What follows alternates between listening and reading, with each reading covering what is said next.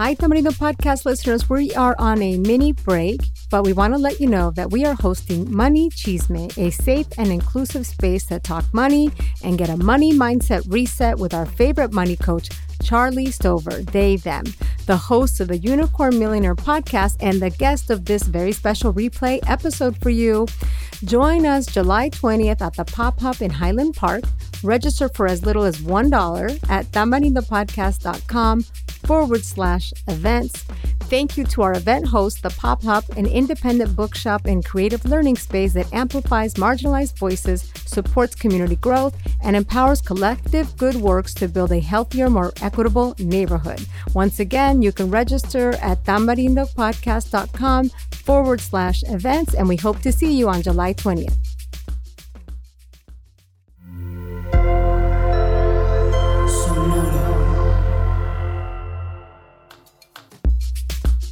On this episode of Tamarindo, we are joined by Charly Stoever, a non-binary Latinx money coach. They're a formerly undocumented Mexican-American and ex-stockbroker dedicated to helping their community build wealth. We talk all about money, from money myths to money tips.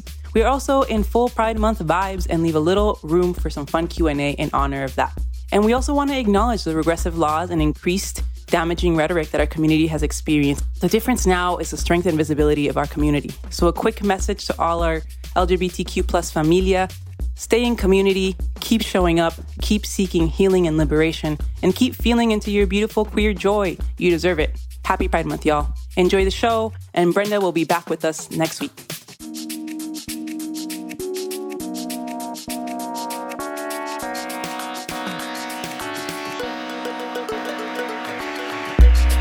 Welcome to Tamarindo Podcast, hosted by me, Brenda Gonzalez, a political nerd and nonprofit capacity builder, and me, Ana Sheila Victorino, a queer well-being enthusiast and mindset coach. We are a Latinx empowerment podcast discussing politics, culture, and how to keep your calma with well-being practices and self-love. Welcome to the show! Woo!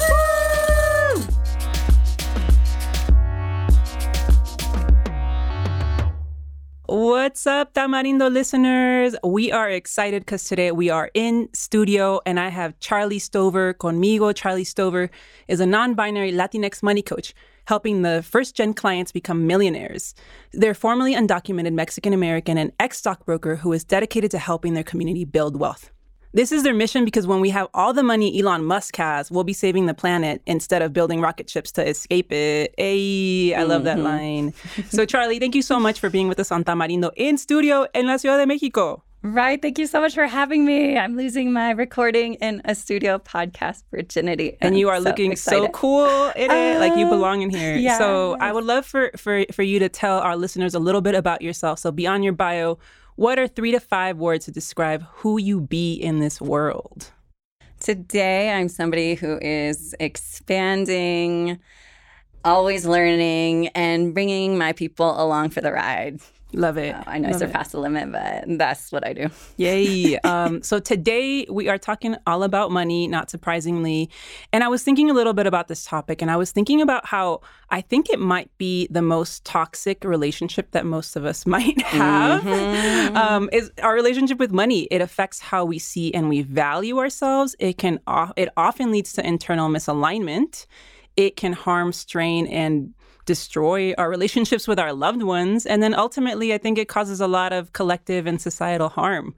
So it's a lot. And so it's important that we talk about it. And we're happy to have you to talk about it with us. So I would love for you to start with telling us a little bit about how you got into this work. Yeah, I never thought I would be a freaking money coach, not in a million years. But I started this work naturally. I grew up as an undocumented immigrant. I was born in Morelia, Michoacán, was raised in rural Washington State, and just witnessed a lot of tension at home. Like a lot of children of immigrants, we have a lot of tense households, instability, and that was economic, a lot of financial abuse that I grew up with that I didn't know was abuse too. And I just remember when I was like 7 years old, my dad asked me to lend him money. It was like $10 that he had given me. And I will never forget that moment that made me feel like, is this normal for a child to like lend back their parents' money? Like, is this okay? I don't know. Like, sure. But in that moment, I just remember feeling so confused and unsafe, which is what a lot of people feel about money. They feel confused and unsafe. And so I'm dedicating myself to make people feel safe and happy around money. And that's why I love dancing on the social media and twerking on an ATM machine and having fun so that we can just like get over the scarcity and being afraid of money and just talking about these things, because we all deserve to be millionaires. And when we have all that money, I know for a fact we'll be making a lot more impact in the world and our communities than these rich white dudes. So yes, I love that you mentioned financial abuse. It's something that we don't really talk about, I feel like. So I think that's really interesting that you brought that up, and I'm excited to see what else comes up. And so one of the ways I like to sort of explore some of these topics is using what I call what we call stories. And I like to use the word stories because we often talk about things as if they're facts. And when we call them stories, we allow the room to really question if these beliefs are actually true. And I think money is a great area for this type of exploration, because regardless of what our actual situation with money is, I feel like we're all coming with stories and inherited ideas and sometimes trauma around money. And a lot of it starts with how we saw our parents deal with money, right? And so given that, I'd love to open up and see, you know, you're a money coach. What are some of the most common money myths and stories that you hear from your clients? Yeah, so my clients are first-gen folks who are often the first in their families to make the most, who are making the six figures. And the story that society tells us is that, oh, once we have money, we'll be able to manage it. It'll be all good. But that's not true. You can make more money, but still have the money trauma creep in and make you feel like you can lose it all tomorrow. So that's what my clients come to me with.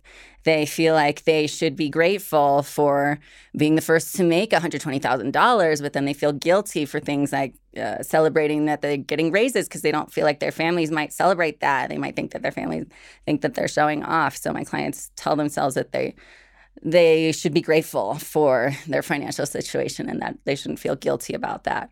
So they tell themselves, oh, I shouldn't feel bad, but I do. And I feel guilty. And they feel like they're alone. But that's why I love the work that I do, because I'm like, nah, this is my shit. Let's talk about this. You're not alone. This is why I love talking about money every single day. You're not alone. Yeah. We're in this together. No, and both of those two things that you shared, I have felt. And I'm sure most of our listeners Me too. Have. Yeah, I know, definitely feeling like every point in time in my career, even when I've had really successful years, just feeling like, oh, it can go at any second. Like, you can never just relax, which is hard. It's very hard to be in that kind of place where you can never, even when you're doing quote unquote well, you can't feel like you can relax. And number two, that we are often carrying guilt. So that sucks. And I just want to invite all of the listeners, we're probably all feeling way more guilt than we need to be feeling. So yes, we can acknowledge that there's a lot of toxic, problematic, societal, terrible things that are going on, but we also need to let ourselves enjoy while we try to address some of these systemic things. We need to let ourselves enjoy ourselves more. So that that's a message for all the listeners, because most of us are not enjoying ourselves enough. We're carrying way too much guilt. I mean, that's why I get weekly beach massages. I'll post on my stories like getting a weekly massage so that I can normalize that we need to take care of ourselves, and it doesn't have to be fancy things like a massage, just literally taking a break, taking a nap. Yeah. Too. Self-care does not have to cost money all the time. It just means taking care of yourself, truly. Right. Feeling at peace. No, I actually was talking about it on a recent episode about how like self-care has also like been sort of been engulfed by like capitalism and like this idea that like that's another thing you have to check off on your list, and that like rather than it being something that you are embodying, that we should always be trying to take care of ourselves. Not that it's like one more thing that we add to our list that we got to pay money for or make time for. For real. Any other stories that you can think of? I'm just feeling like the feelings of guilt and insecurity. And I just like to remind my clients, like, are you the first to make this much money ever? And then they go, oh, yeah, I am. I'm like, see, we need to acknowledge all of the wins, because as first gen, we're like leveling up in so many ways, like going to therapy for the first time. Yeah. And we don't acknowledge like how many freaking firsts we've done. There could probably be a whole checklist I could do of a first this, right. First that. I think also maybe thinking that it's not possible for us to have abundance. Mm-hmm. I know that's like a story that, you know, I've told myself at points that it's not possible for me to have a lot of abundance and that I don't deserve it sometimes. Yeah. I don't know if that's something that you've also seen as well. Yeah, because growing up, we didn't talk about rich people like abundant people. Yeah. That word abundance did not fucking exist. Like, yeah. I didn't hear about that until like in my late 20s. I was like, oh, where has this word been all around? Right. Like, my parents talked about rich people like they were bad people. Like, rich people just wanted to buy cars and show off and burn their money and they don't know anything, blah, blah, blah. And sure, that's true, but unfortunately, in this capitalistic society, money brings power to you. But once you do have the money and you have strategies, it's up to you to be like, oh, can I donate this to an organization or a political campaign? The U.S. pretends it's not corrupt, but it sure is. And political candidates need money to run for office. Like, voting matters, but also, unfortunately, does money at the end of the day, too. Yeah. Yeah, which is why I do like the word abundance, because it's not focused so much on it allows you to detach a little bit from the word money, which we have so many stories around, especially in our community. How can we just focus on like having more of like goodness, I guess, you know, and thinking about how if we focus on being aligned with what we're doing and doing it well, that will hopefully bring in the abundance that we seek, rather than seeking money first and then everything else, right? Money should be an after effect. And I've heard this awesome definition of abundance that's like, it's not having all of the things, it's being content and grateful with what you have. And almost every day I listen to an abundance meditation. It reminds me that everything I need, I already have. But I'm still not complacent. I'm still going out there and helping my community and spreading the word because it's urgent, because I know I'm not always at that place. Yes. And my money mindset still needs to improve. I still coach myself as a money coach. The money trauma still creeps in. When this stock market's crashing, I'm like, oh, my God. That's why coaches and therapists also have coaches and therapists because this is a constant journey, right? We are always learning. We are always unpacking. We always have to check ourselves. Right. So we have some questions that our listeners submitted around money. So we're going to get into those if you feel ready to take some questions. Oh, yeah. I got my water over here. All right. Okay, cool. Take a little sip. So the first question is around like what financial wellness means. So like what does that mean to you? To me, financial wellness means what we talk about, feeling safe. Yeah. As a coach, I've realized before, like, I didn't realize this until months into coaching, that really what I'm doing at the end of the day is using my sense of safety and showing others how I feel safe around money. My job is to help people create a sense of safety for themselves. So financial wellness just means feeling safe with your money and acknowledging that you're not going to feel safe completely 100% all the time. Like, the stock market is going wild. It's been crashing lately, and people are scared about it right now, too. They check their accounts. They see it's in red. And I'm like, they're just trying to gamify it like a casino. When the stock market's popping, even the numbers are in green. And when it's, like, dipping, it's in red to try to scare people who don't understand it. But since I worked as a stockbroker, I'm freaking excited when the stock market dips because I'm like, shit's on sale. I'm going to start buying now. And aprovechando. And I'm, like, twerking and tell everybody, like, yo, this shit is not going to last forever. Take advantage. Here's a workshop so I can show you why this is important. We're in it for the long term. So financial wellness to me feels like just feeling safe and having an understanding of the big picture and seeing things for the long term, because I'm a Virgo and I love planning my life and helping others envision their future millionaire selves. I love that. If that is your goal, to be a millionaire, that might not be your goal, right? I love that. And what I would add to that is not feeling like money controls you. To me, that is wellness, that money is controlling me or affecting my sense of self or my relationships with others. That to me is like true financial wellness. And I feel fortunate to feel that right at this moment, which is very cool, because there's been a lot of moments somewhat recently where that wasn't the case. So all right, so the next question is how to start saving money, and just generally, and then specifically when you are living paycheck to paycheck. Those are the two questions. Yeah, so with any recommendation I make, start small. We too often get stuck in the, I need to invest $1,000 or $10,000 or save $5,000 a month, or I'm not doing it right. But there's no right way to do it because everybody's situation is different.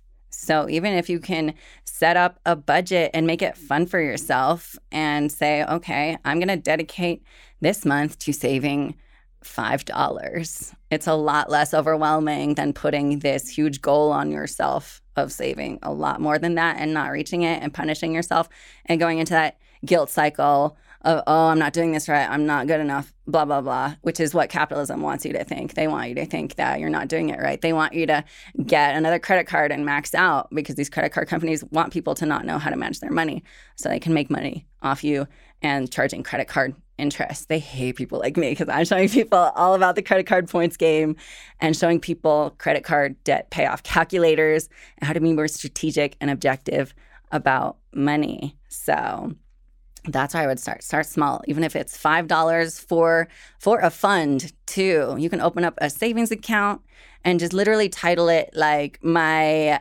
weekend trip fund, something that lights you up and makes you excited, because that's a lot more exciting, like a massage day fund or a mimosa day or pina colada night with friends fund than fucking savings account too. Yeah, I'll add to that. I think one thing that we know about creating new habits, which potentially this could be a new habit if you're new to saving money, is that you want to find ways to make it joyful if you can. Mm-hmm. Not make it feel like a chore. And I think you identified two things. One is not do something that's so overwhelming that you're not going to be able to follow through. And a lot of people do that when whether it's working out or something like this. That's an error that a lot of folks make. And number two is, for example, titling that fund whatever joy, something that brings you joy, as opposed to just savings account. And you're excited to put money in it because I love that name, Fuego Fund. There you go, y'all. You have a you have a name right there.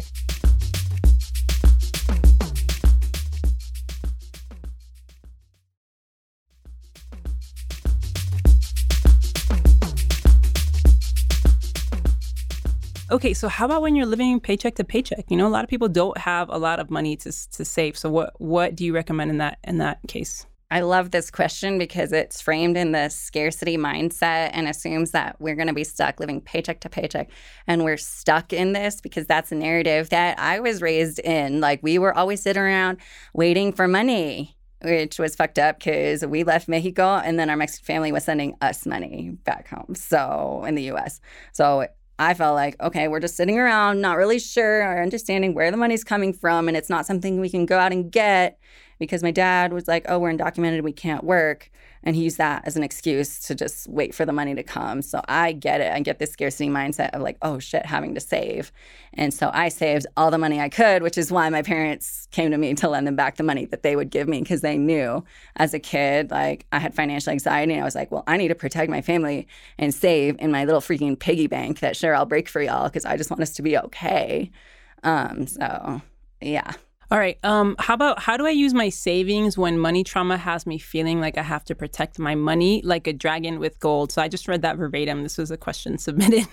I love it. How do I maximize my savings and protecting it? How do I use my savings? Maximize. Or maximize. I see. Okay, gotcha. Yeah, I'm all about the language and the words I was like, that we're using. So you switched that. My brain automatically switched that. I love it, for sure.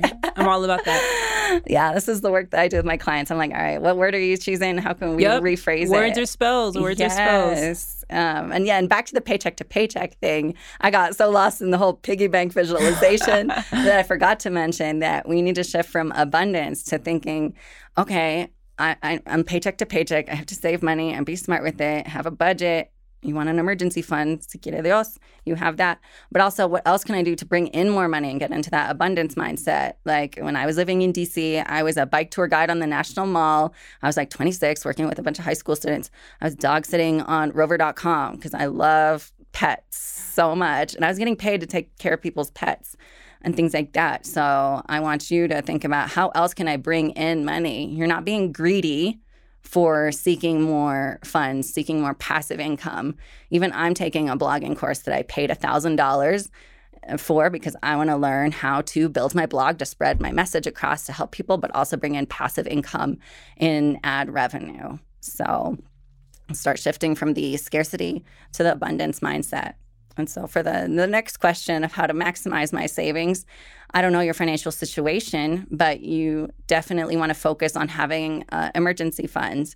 I don't know if you live with your parents, if you have to pay $2,000 in rent a month, but think about getting a roommate. I always had roommates to share my expenses with in my 20s, and I saved a lot of money that way. And aside from emergency funds, having a budget, thinking about your wants versus your needs, which depends for everybody. I consider massages a need because it's for my self-care. It gets me that physical contact, especially after a breakup. First thing I did was go get a massage to get that physical contact that I knew I was going to miss and take care of myself. So save the money, but also bring in more money in other ways and use your skills and the talents that the universe gave you to bring in more money, because money is energy. And when you put yourself out there and help other people and solve needs, that's when the money will start to come flowing to you. And also start investing in the stock market. It can be in a retirement account. Again, you can start with $5. I've literally bought stock for like $5 because I know that shit's going to grow to $50 in like 10 years. If $5 in cash is going to lose value to inflation at 8%. Like an example that I posted on my Instagram was that if you have $10,000 in cash sitting there, it's going to be worth like $4,000 in 10 years. If you invest it, it's going to be worth $40,000. Okay, that was the best way for me to be like, yo, I need to not just be looking at my money. We need big-ass examples over time. No, that's good. That's good. It's like, oh, okay, yep. It's, you don't need to look at the money, like put it just, you know, but I think she brings up a good point, right? It's like you want to see it. You want to know it's like there, because there is that fear that if you don't see it, it's like, it's not like, oh my God, where is it going? You know what I mean? Yeah. So I think that there's that. But I love what you shared around being clear on what your wants and needs are in terms of thinking about like how much of your savings need to actually be saved and how much of these savings can you use to in a way that makes you a fulfilled human, right? Mm-hmm. Because that's important. Mm-hmm. Yeah. All right. Next question. At what point in a relationship should we be discussing our financial info with a potential partner? Ooh, this is I thought that was a good one. Yeah, I mean, people are more comfortable talking about sex than they are about money. I know I sure was in my last relationship. Like, until I know that I'm about to try to marry you and name you as my beneficiary, I'm going to be really protective over, like, showing you my accounts and what I have, too. Because as a stockbroker, I learned tough lessons around relationships and money. And my manager one day said, you don't know who you marry until you get divorced. And I saw lots of messy shit go down where people would leave their money to their mistresses instead of their wives. Yeah. Or they would have their exes on after they died to receive their hundreds of thousands of dollars because they forgot to change the beneficiaries. Imagine being in that situation where you're like, you forgot? Really? So I would just try talking about it in small amounts. My Virgo ass likes to go all in 100% in relationships. So I would just say, just like feel it out and see how the other person is talking about money, and just try having conversations around money mindset and ask them, like, what does money mindset even mean to you? And understand where the person is coming from their childhood. Something that I do with my clients when we have our money mindset session is I'll ask, how are your parents talking about money to each other? And how are they talking about it in front of you? A lot of people say, well, they weren't really. My parents weren't, but you can feel as a kid, you know what's up. And you're psychologically, and like you can feel the tension. Like if I close my eyes and imagine how my mom felt about money and I project that feeling in front of me, it's fear and tension and anger and all the negative emotions. And I know that that's not me.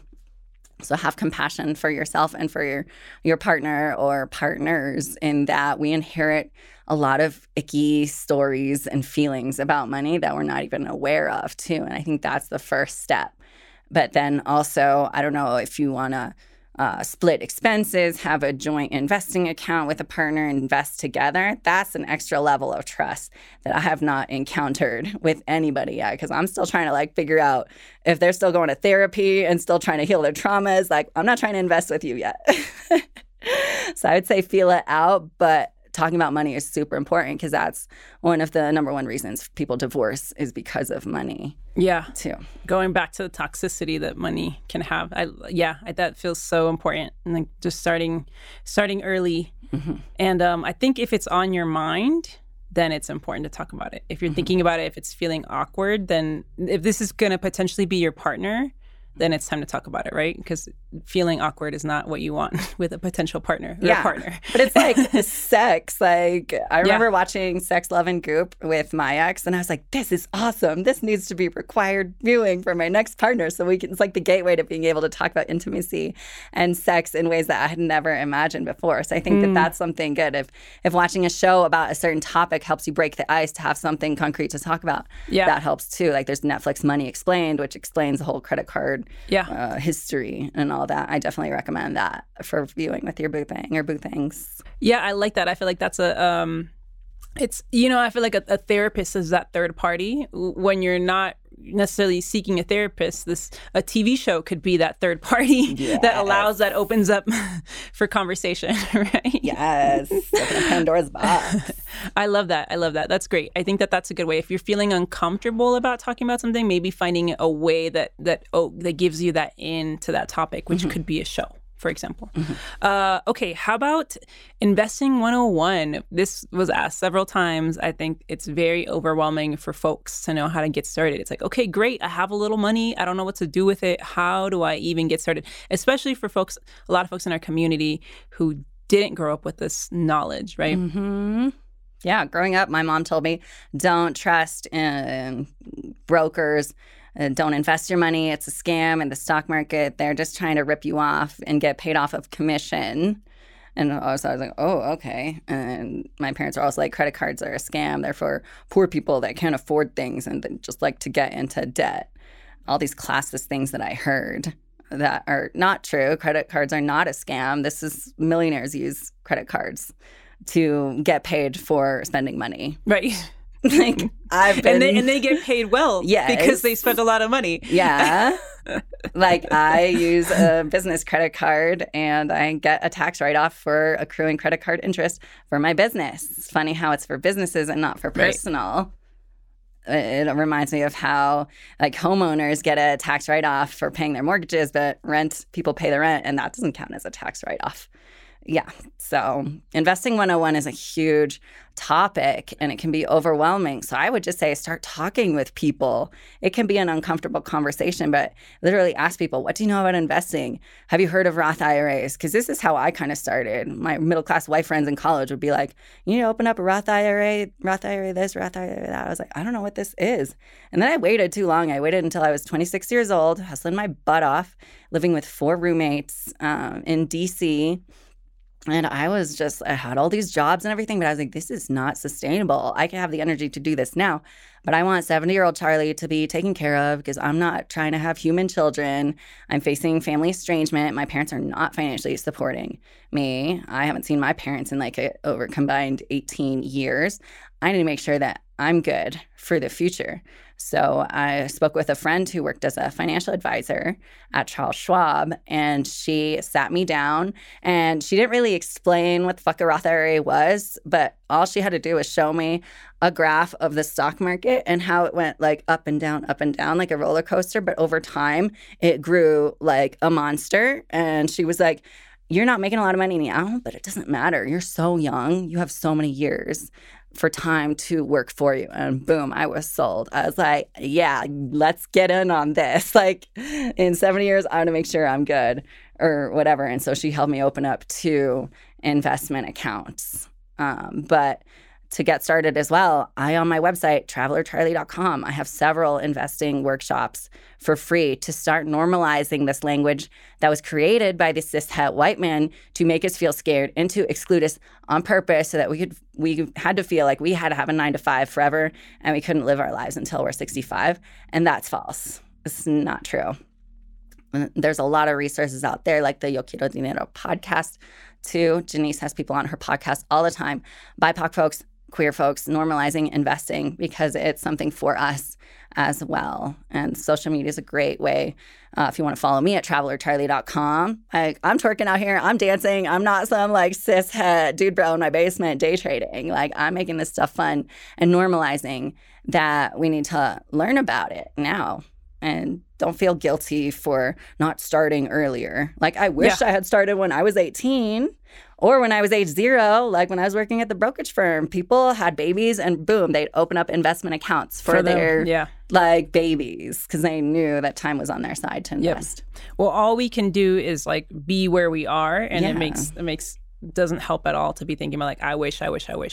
Just get started and stop thinking about that, right? Yeah, and my clients help their parents open up investment accounts in their 50s, so it's never too late. Yeah, I think also maybe getting clear on what your goals are as a good first step también.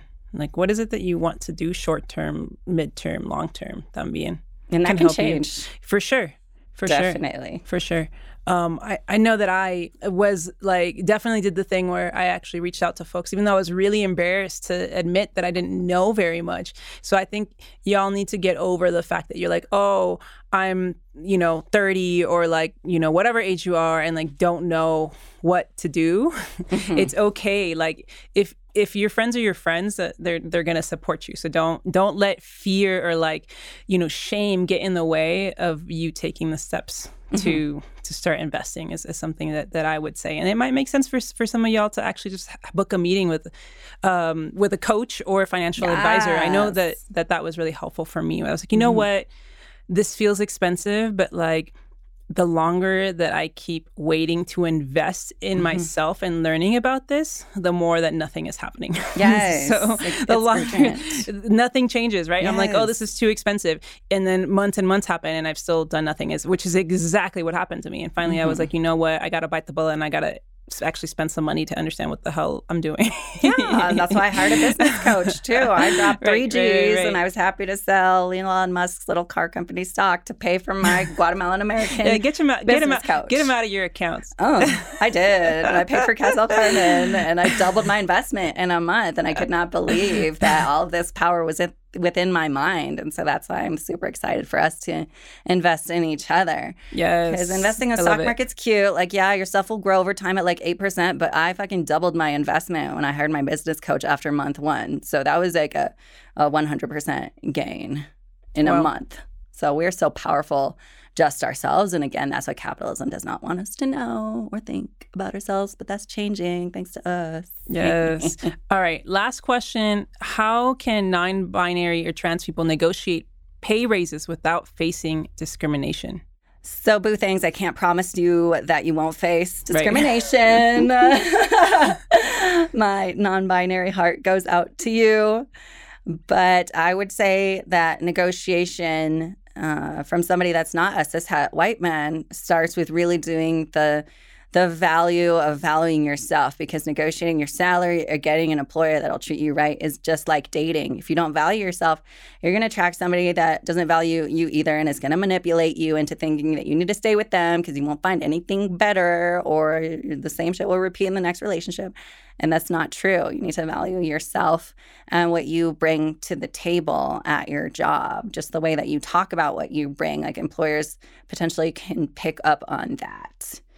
And monetarily, too, if you've been at the workplace for, 5 months, a year, start emailing yourself all of the good things that you're doing or having a running Google Doc that's not from your employer email.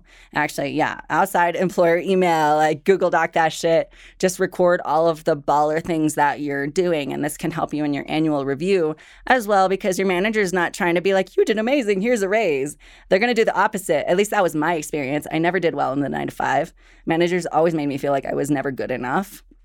And so that's why I left and created my own business. But if you do want to negotiate your salary, which you're right to do so because you're probably underpaid anyway, it's really important to keep track of the money that you're not only potentially bringing in for the company, how many clients, how many thousands of dollars you're bringing in or saving for the company, so you can be like, boom, I saved the CEO $1,000 in blah, blah, blah thing. Give me a raise for this amount. And my good friend, Evie Pretes, also a salary negotiation coach who helps non-binary folks, women, negotiate tens of thousands of dollars in not just salary raises, but like bonuses and time off and all these other things that cishet white men have been taught to advocate for that we had no idea about because we were raised, oh, just be grateful you even have a job, just stay there. And no, we're out here changing the world. And if we want to leave or get a raise, we can do that. Yes, we want to be, again, thriving, not surviving. Mm-hmm. All right, we're going to take a quick break and then we'll be right back.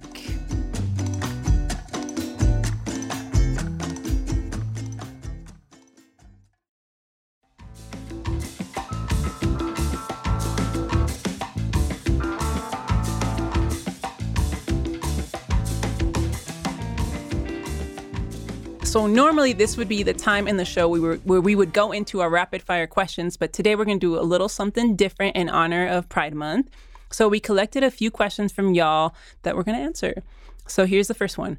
How was it coming out to your Latinx family? I say it all timidly, like, because it could be, you know, that can be a difficult question to answer sometimes.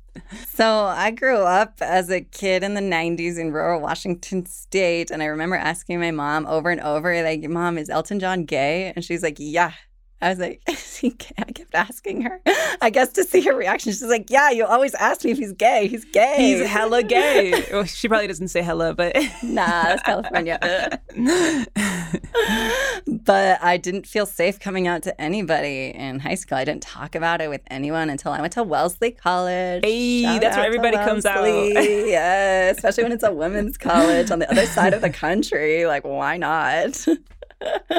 So I came out there when I was, I went to college early. I was 17, first gen life, flew myself over there because my mom couldn't afford to like check me into college. And then I was surrounded by all these queer people that were okay being queer.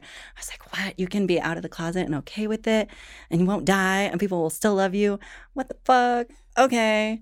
And so I went home when I was 18 for winter break. And I just remember like cutting magazine clippings of random ass women, like not even celebrities, just like stock photos of women that I thought were beautiful and was like plastering them in my room. And one day I was like shopping on Google for a camera and my mom came in and she was like, Charly, ¿por qué traes tantas fotos? ¿Eres lesbiana? And I was like, sí, I go to a women's college, Mom. Of course I'm gay. And she's like, nah, no, you're not. And then we just kept buying the camera. Essie, she was like, no, you're not. It's a face. That's hilarious. No, well, not hilarious, but you know. You have to laugh about this shit. You know, when you got to laugh at it. What about you? I was older. I was 25. And because I definitely grew up feeling like I was trying to be like the perfect, like good Catholic girl. And it lasted way too long, yeah. Basically. And then I was living in the Bay. I had come out probably, like at 25. And then I was moving to L.A., and so my mom helped me move. And so she came up to the Bay to help me with my stuff. And so we took a drive down from the Bay to LA. And I told myself, I'm going to tell her on this trip. I'm going to do it. Somehow I'm going to do it. So it was like a painful trip, right? Because I was like, when am I going to tell her? Do I want to tell her kind of early in the trip so we have a long time to talk about it? Do I want to wait till like the end of the trip so that like I can get it over with? And so I ended up choosing close to the end of the trip. And so the way I introduced it, I said, hey, I was talking about how a lot of people do things, live their lives for other people. Mm-hmm. And they live to make others happy instead of themselves happy. So that's kind of how I introduced it. And she was like, yeah, like, what do you mean by that? Like, you know, have you done that? More. And I was like, well, yeah, like I'm gay and I feel like I haven't been exploring that because I was trying to make everybody else proud and like trying to do what I thought was the right thing as someone who was connected to her Catholic felt connected to her Catholic faith. And that's hard, especially if you feel connected. I felt connected to it. And so it was really, really hard. And also her responses like, are you sure? Did men have hurt you? Like that, those kinds of questions. And she's like, I wish we had helped you earlier. And I don't know what she, but I think she meant like help you. Like, I'm not sure what she meant by that actually. Like help you, like she probably didn't know either. Get over that or like, but so it was after that, it was a few awkward weeks. And luckily though, my mom kind of came around and she slowly started to just, you know, open herself up. And, you know, it could have been a lot worse. I know a lot of folks who have had tougher situations. Obviously, mine could have been better. Pero, I mean, I'm grateful to today that that I do have a supportive family. Yeah, for sure. But It took a minute. And I definitely just let my extended family find out on their own. I'm like, I'm not coming out to everybody. Like, I can't do I can't do this. People are chismosas. People don't find out anyway. Y'all can find out on your own time. And I don't care if y'all accept me. There were a few people that I cared about and other people that I'm like, if this family member doesn't support me, I don't care about this person. Yeah. They don't need to be in my life. No, bye. But it's hard with the people you actually care about, right? Yeah. Like my grandparents, I wasn't able to tell them. And that would have like definitely been hard for me to swallow for sure. It's such a gamble when you're queer. You have to protect yourself and you want to protect others, but you feel like you're compromising who you really are. It's just a lot. Yeah. All right, here we go. So next question is from Melissa. I would absolutely love help on properly using pronouns like yours. Speaking to Charly, tips for adapting and changing mindsets. I try really hard, but it's difficult to break ingrained practices of she and he. I've got a really core group of friends that are LGBTQ+, and I want to learn for them. Yeah. Shout out to Melissa. We met in Janice's blog boot camp. And I noticed that, Melissa, you even used my correct pronouns in the Zoom chat. You specifically said, I like this thing that Charly said, they blah, blah, blah. So you already used my pronouns correctly in that sense, because I've been misgendered in Zoom meetings a lot, especially in grad school, even though my pronouns were right there.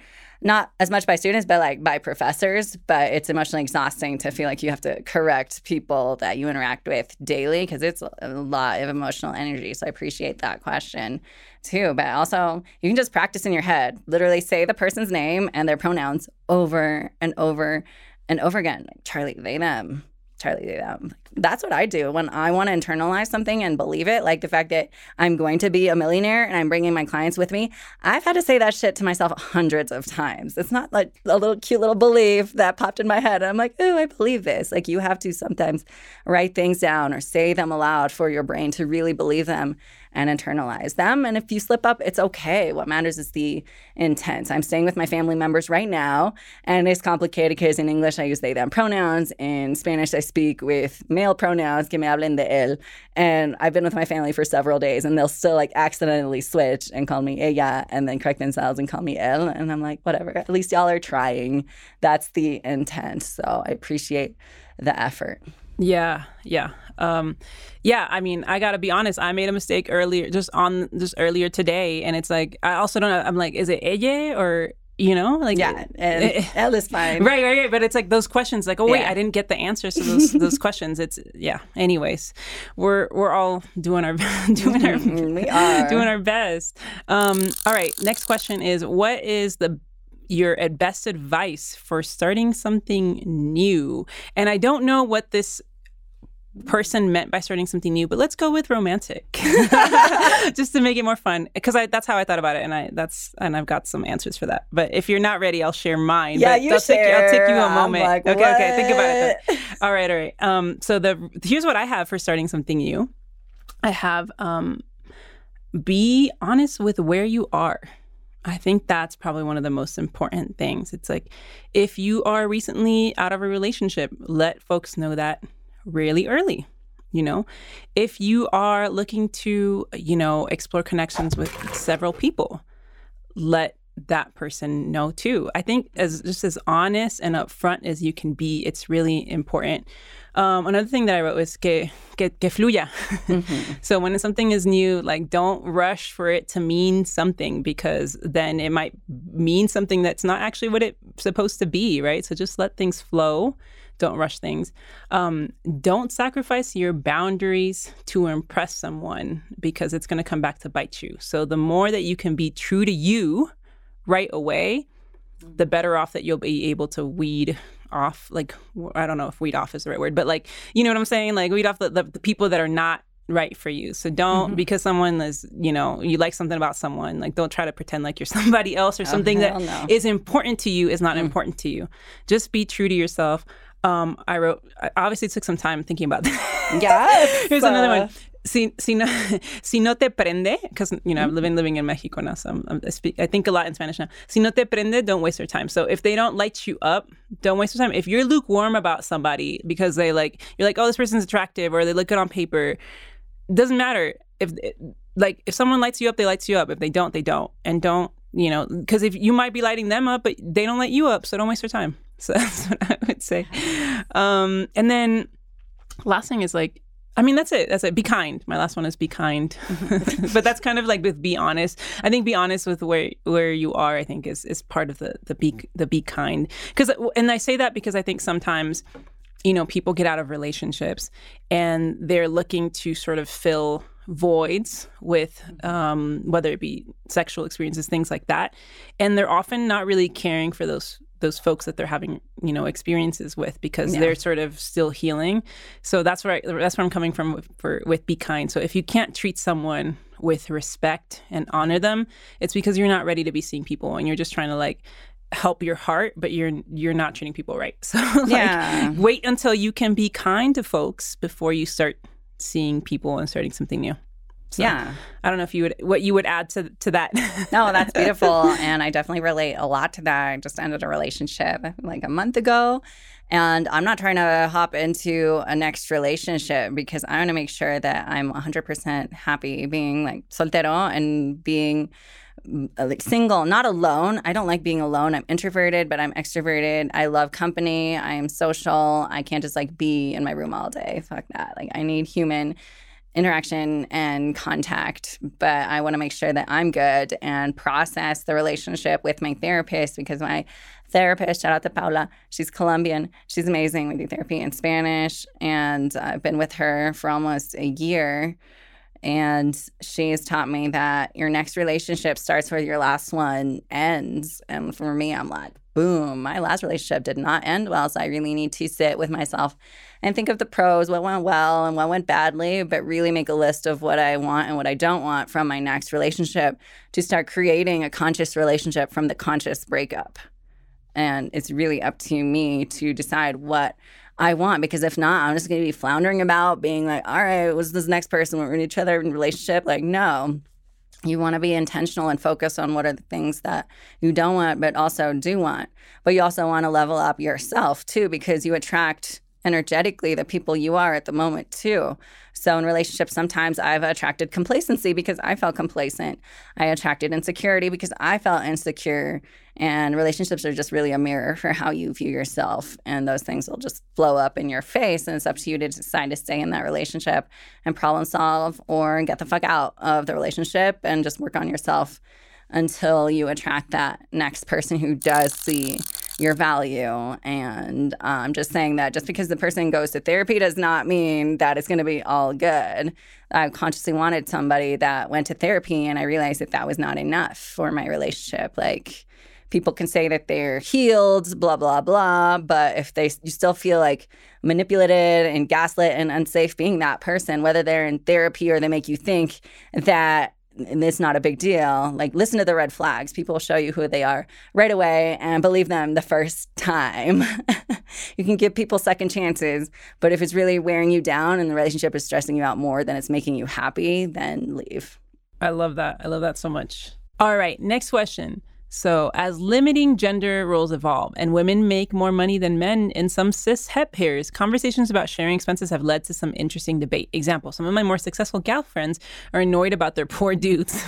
How does this play out in same-sex relationships since there are even more steps away from the boring cis het patriarchal mold? Hey. I don't know. I'm just like, I never expect to like...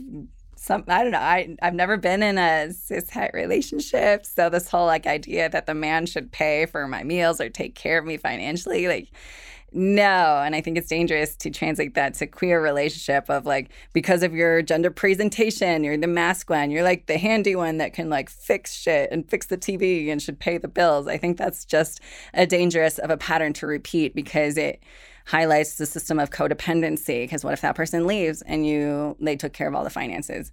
That's what men do. That's what the patriarchy wants men to do. They tell men, you need to be the financial one and be the financially savvy one, even though a lot of times men still don't know what the fuck they're doing. But that's the role that they're given, so that in case they decide to leave the woman for somebody else, like they're good. They have the finances in order. So in queer relationships, I think it's beautiful because we don't have that gender role, but I still think that sometimes it can slip through the cracks subconsciously where it's like, oh, the mask presenting person does these things. Right. Because people ask us too. They'll be like, who wears the pants in the relationship? Who's the man? I'm like, there is no man. That's the awesome thing about it. Yeah, I'm glad I haven't gotten that question recently, but definitely got that question back in the day. But how does it play out? How has it played out in your relationships? Like, have you found it to be really equal, or how has it played out? Yeah, because I don't expect the other person to ever take care of me financially in any way. And I don't expect them to. Like, when we go out to eat, sure, I'll treat you to dinner, like as a surprise, and and that. But it's like, we'll split the bills and have our own expenses. But again, I've never like lived long term with a partner and had to split the rent with somebody or split utility bills. But if I were to, I would definitely think of like who has a higher salary and take that into account too, and just be more objective about it. Just because like you have the short hair and you have the long hair doesn't mean that you should like pay more. It's literally like, are you making 25% more? Then pay 25% more of the rent. Yes, 100%. So the way that I've sort of managed it is like, when I'm first courting someone, I mean, if I invited them out, you know, like before we're in a relationship, then I'll pay. Like, you know, if they invited me out and they want to pay, then they can pay. So that's kind of how I do it. Like, if I invited you out and I'm like wanting this to be a treat, then I'll pay for you. Yeah. I'll pay for you. But then in relationships, I have done that. Like what you just shared, it's like thinking about, okay, how much do they make and how much do I make? Which is why I think it's important. And it's like, hey, if I know that they're making less than me, then and this person is important to me. And then, you know, I take that into consideration, into what I pay and like my share of it. Mm-hmm. So I've definitely taken into consideration like salary differences for sure. Yeah. Okay. And the last question we have is, why are pansexual and bisexual people not as easily accepted in the lesbian and gay and hetero community? Because people think that they're like a cop-out, or that they're indecisive, or that they can just hide behind the cloak of being straight. And like when I like kissed a guy randomly at a party at Harvard. Hey, Abraham, you were very handsome, but I was very drunk. I got a bunch of texts from my lesbian friends who were like, hey, hetero, you sold out to the other side. I'm like, damn, a bunch of chismosos out here. Like, I was drunk. It was just a party. But I understand. I'm not bisexual or pansexual, but I understand exactly what you're talking about. Like, people think that they can box us in and confine us of like, oh, you're not being gay enough or lesbian enough or trans enough or Latinx enough, so that because people project their insecurities out to you. They feel like they're not controlling themselves, so they have to put other people into a box of like, oh, they're doing this thing wrong or right, and I'm doing it okay. So fuck them. Keep doing you, beautiful pansexual, bisexual people. Yes. And I think there's also like homophobia that's in that too, especially when I think about like men that are bisexual, and sometimes like women don't want to date bisexual men. I have a bisexual male friend, and like women don't want to date them, and it's like, why? What issue do you have with the fact that they like you know, men as well? It's like the same as liking other people that aren't you. Yeah. Right? And also some gay men also don't like men that like women as well. And it's like, why? What like, what is that about? Right? They're same insecure. Thing. Yeah. Anywho, insecurities and femphobia, homophobia, it's all those, it's all things that, you know, not good things. Yes.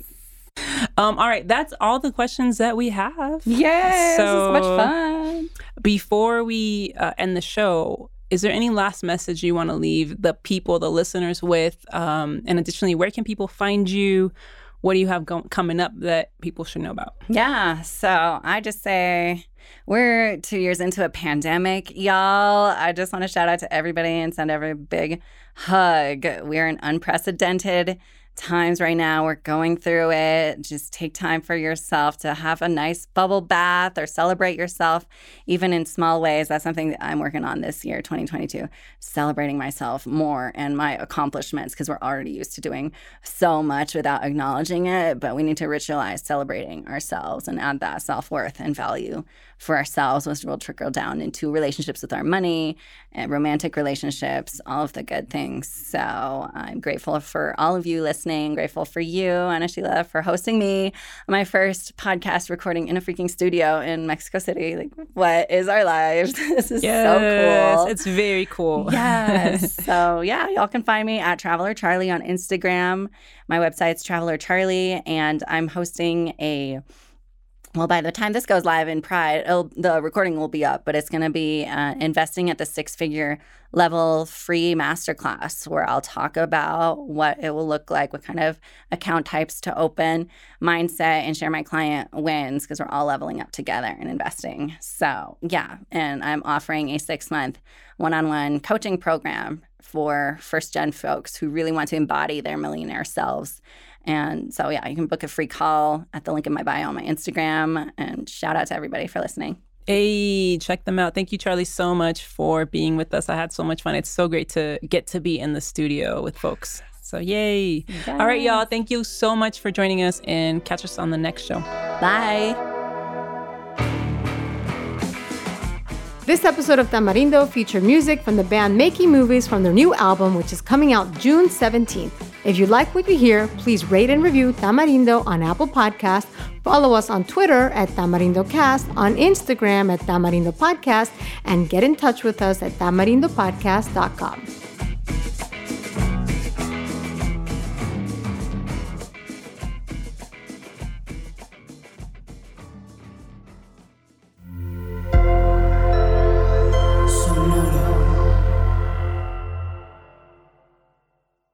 Cuando mi arrendador dijo que el alquiler podría ser más barato si fuéramos amigos con beneficios. Había oído hablar de acoso sexual en el lugar de trabajo, pero en mi casa. Eso es discriminación en la vivienda basada en el sexo. La gente de bienes raíces dijo que estaríamos más cómodos viviendo en un vecindario diferente con gente como nosotros. Por suerte, conocíamos nuestros derechos. Es ilegal asustar a los posibles propietarios para que se alejen de ciertos vecindarios en función de raza o nacionalidad. Si usted cree que sufrió discriminación o tiene preguntas sobre sus derechos, comuníquese con Fair Housing Foundation, Fundación de Vivienda Justa, al 800-446-3247 o también en línea en FHFCA.org. La vivienda justa es su derecho. Este es un anuncio de servicio público de Fair Housing Foundation y respaldado por el Departamento de Vivienda y Desarrollo Urbano HUD bajo la subvención de FIP-PI, FPEI 220099. When you need mealtime inspiration, it's worth shopping Kroger, where you'll find over 30,000 mouthwatering choices that excite your inner foodie. And no matter what tasty choice you make, you'll enjoy our everyday low prices, plus extra ways to save, like digital coupons worth over $600 each week. You can also save up to $1 off per gallon at the pump with fuel points. More savings and more inspiring flavors make shopping Kroger worth it every time. Kroger, fresh for everyone. Fuel restrictions apply.